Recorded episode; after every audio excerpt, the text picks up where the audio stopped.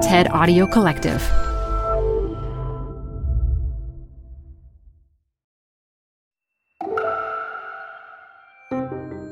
I'm Elise Hu. You're listening to TED Talks Daily. Tragically, George Floyd isn't the only one who's uttered, I can't breathe, before dying at the hands of a uniformed officer. And in the UK, human rights lawyer Dexter Dias has represented families of these victims for three decades. In his TEDx Exeter talk from 2020, he unpacks the meaning of race so we can better understand racism and its damaging impact on all our lives. I especially love his insights on fragility. This one will stick with you. Support comes from Zuckerman Spader. Through nearly five decades of taking on high stakes legal matters, Zuckerman Spader is recognized nationally as a premier litigation and investigations firm. Their lawyers routinely represent individuals, organizations, and law firms in business disputes, government and internal investigations, and at trial, when the lawyer you choose matters most. Online at Zuckerman.com. Support for TED Talks Daily comes from Capital One Bank. With no fees or minimums, banking with Capital One is the easiest decision in the history of decisions. Even easier than deciding to listen to another episode of your favorite podcast. And with no overdraft fees, is it even a decision? That's banking reimagined. What's in your wallet? Terms apply. See CapitalOne.com slash bank. Capital One N.A. member FDIC. Support for TED Talks Daily comes from Global Fabric, brought to you by BT. Available in over 200 countries and direct, high bandwidth connectivity to over 700 data centers worldwide, Global Fabric provides a zero trust journey, DDoS detection, and mitigation embedded as standard so you can secure your complex multi cloud ecosystem without impacting performance. Baseline monitor and manage your carbon footprint across your entire ecosystem with our dedicated Carbon Network dashboard. Plus, the Global Fabric network is powered by 100% renewable energy. Master the multi cloud with Global Fabric. Future proof and secure your connectivity on a network that evolves with you. To learn how BT's Global Fabric can transform your organization's connectivity, head to bt.com slash global fabric. I'm a human rights lawyer. I've been a human rights lawyer for 30 years, and this is what I know. Once there was a man alone in a room and his name was Alton. And then seven other men, seven strangers, rushed into his room and dragged him out. And they held him in a horizontal crucifix position, one on each arm, two on each leg, and the seventh man held Alton's neck in a vice like grip between his forearms, and Alton was struggling for breath and saying, I can't breathe just as George Floyd said, I can't breathe. But they didn't stop. And soon, Alton was dead. When I was asked to represent his mother and his brother and his sister in the inquest into his death, they asked me, How could it happen? And I didn't have an answer because Alton had injuries all over his body. He had bruising to his neck and his torso. He had injuries to his arms and his legs. He had blood in his eyes, his ears, and his nose. But they claimed no one knew anything. They claimed that they couldn't explain how he died. For Alton had two problems.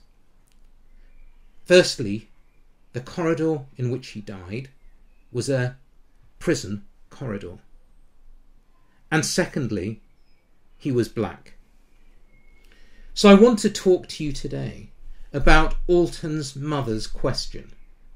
How could such a thing happen in our country? How can these things happen in countries across the world? How can they happen still? And what can we do to stop it?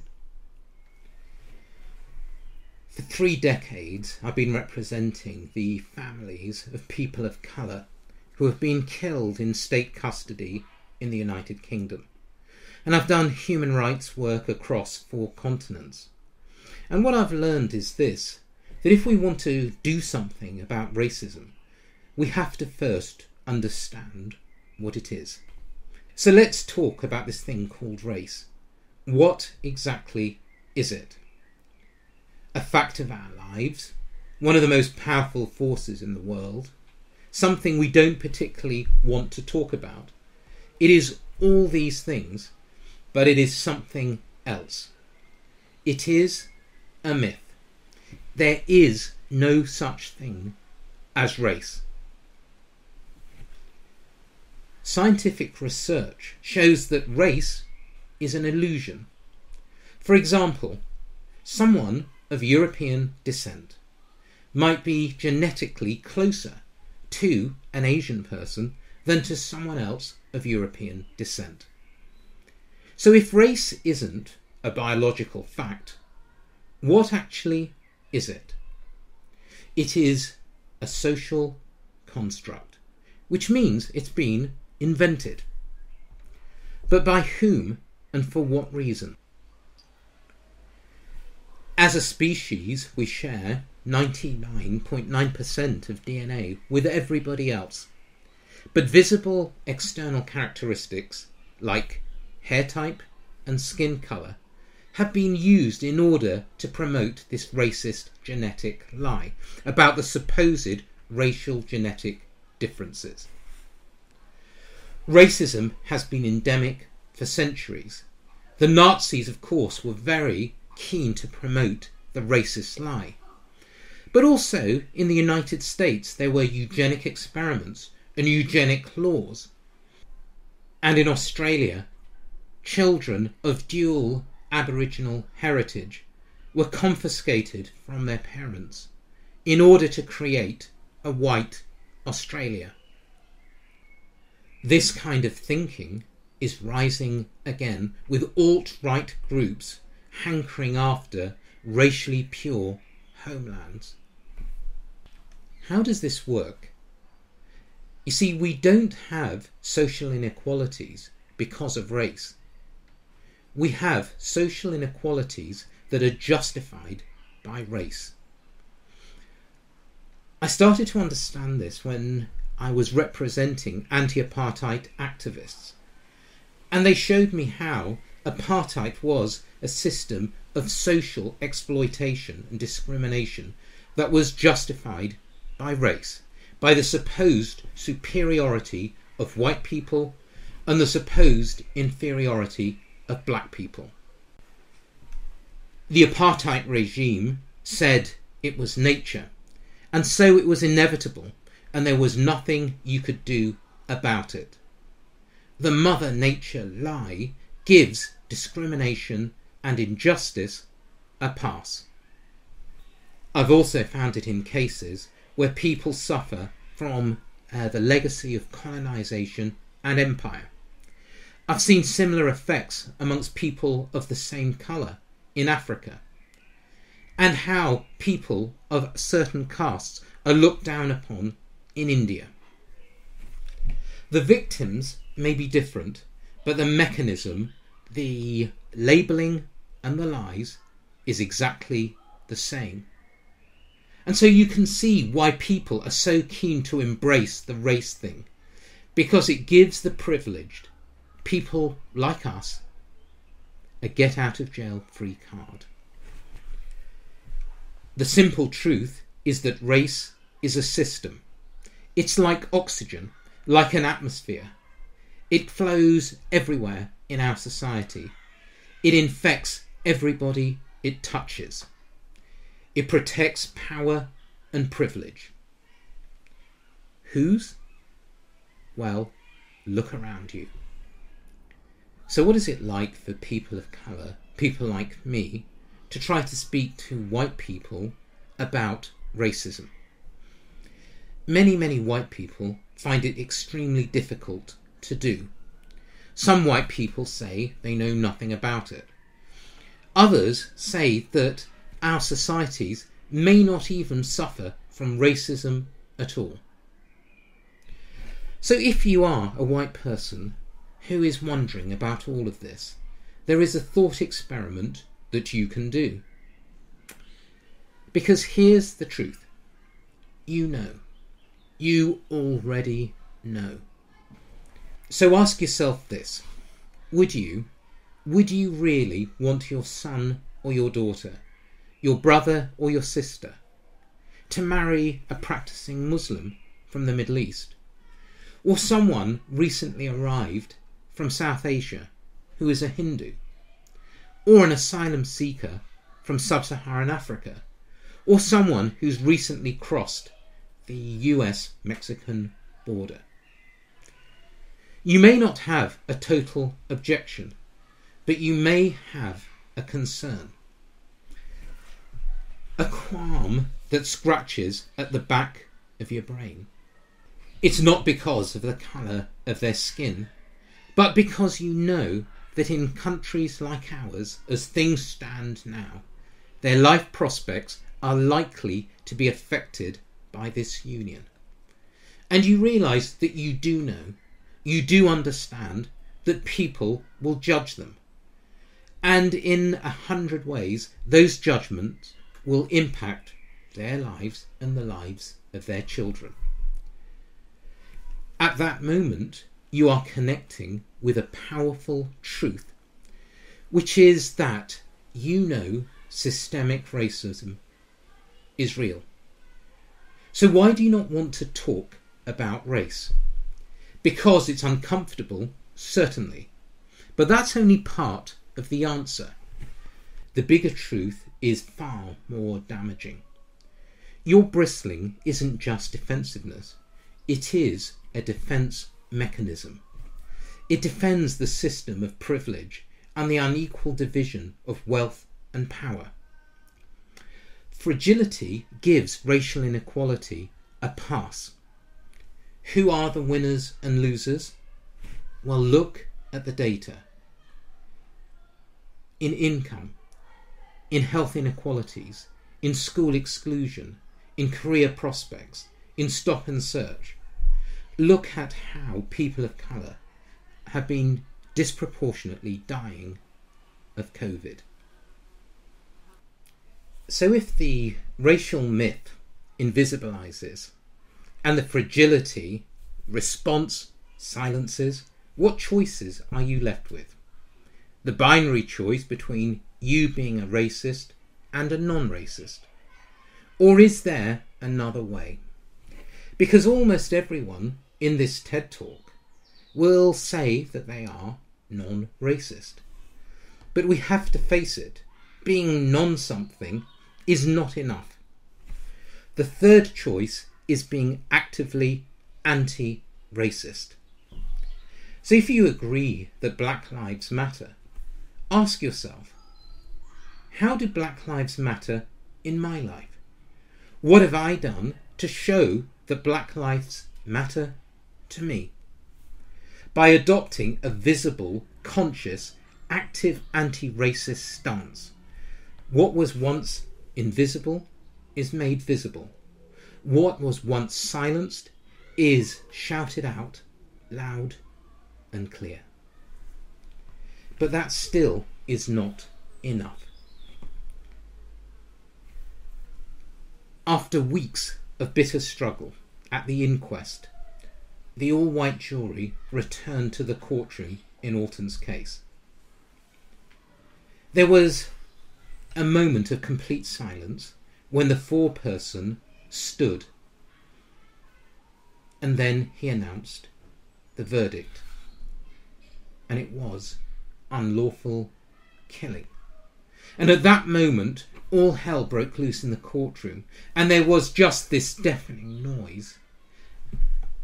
People were screaming, and Alton's sister got up into the aisle to my left, and she was pointing at the prison officers and shouting at them, You killed my brother!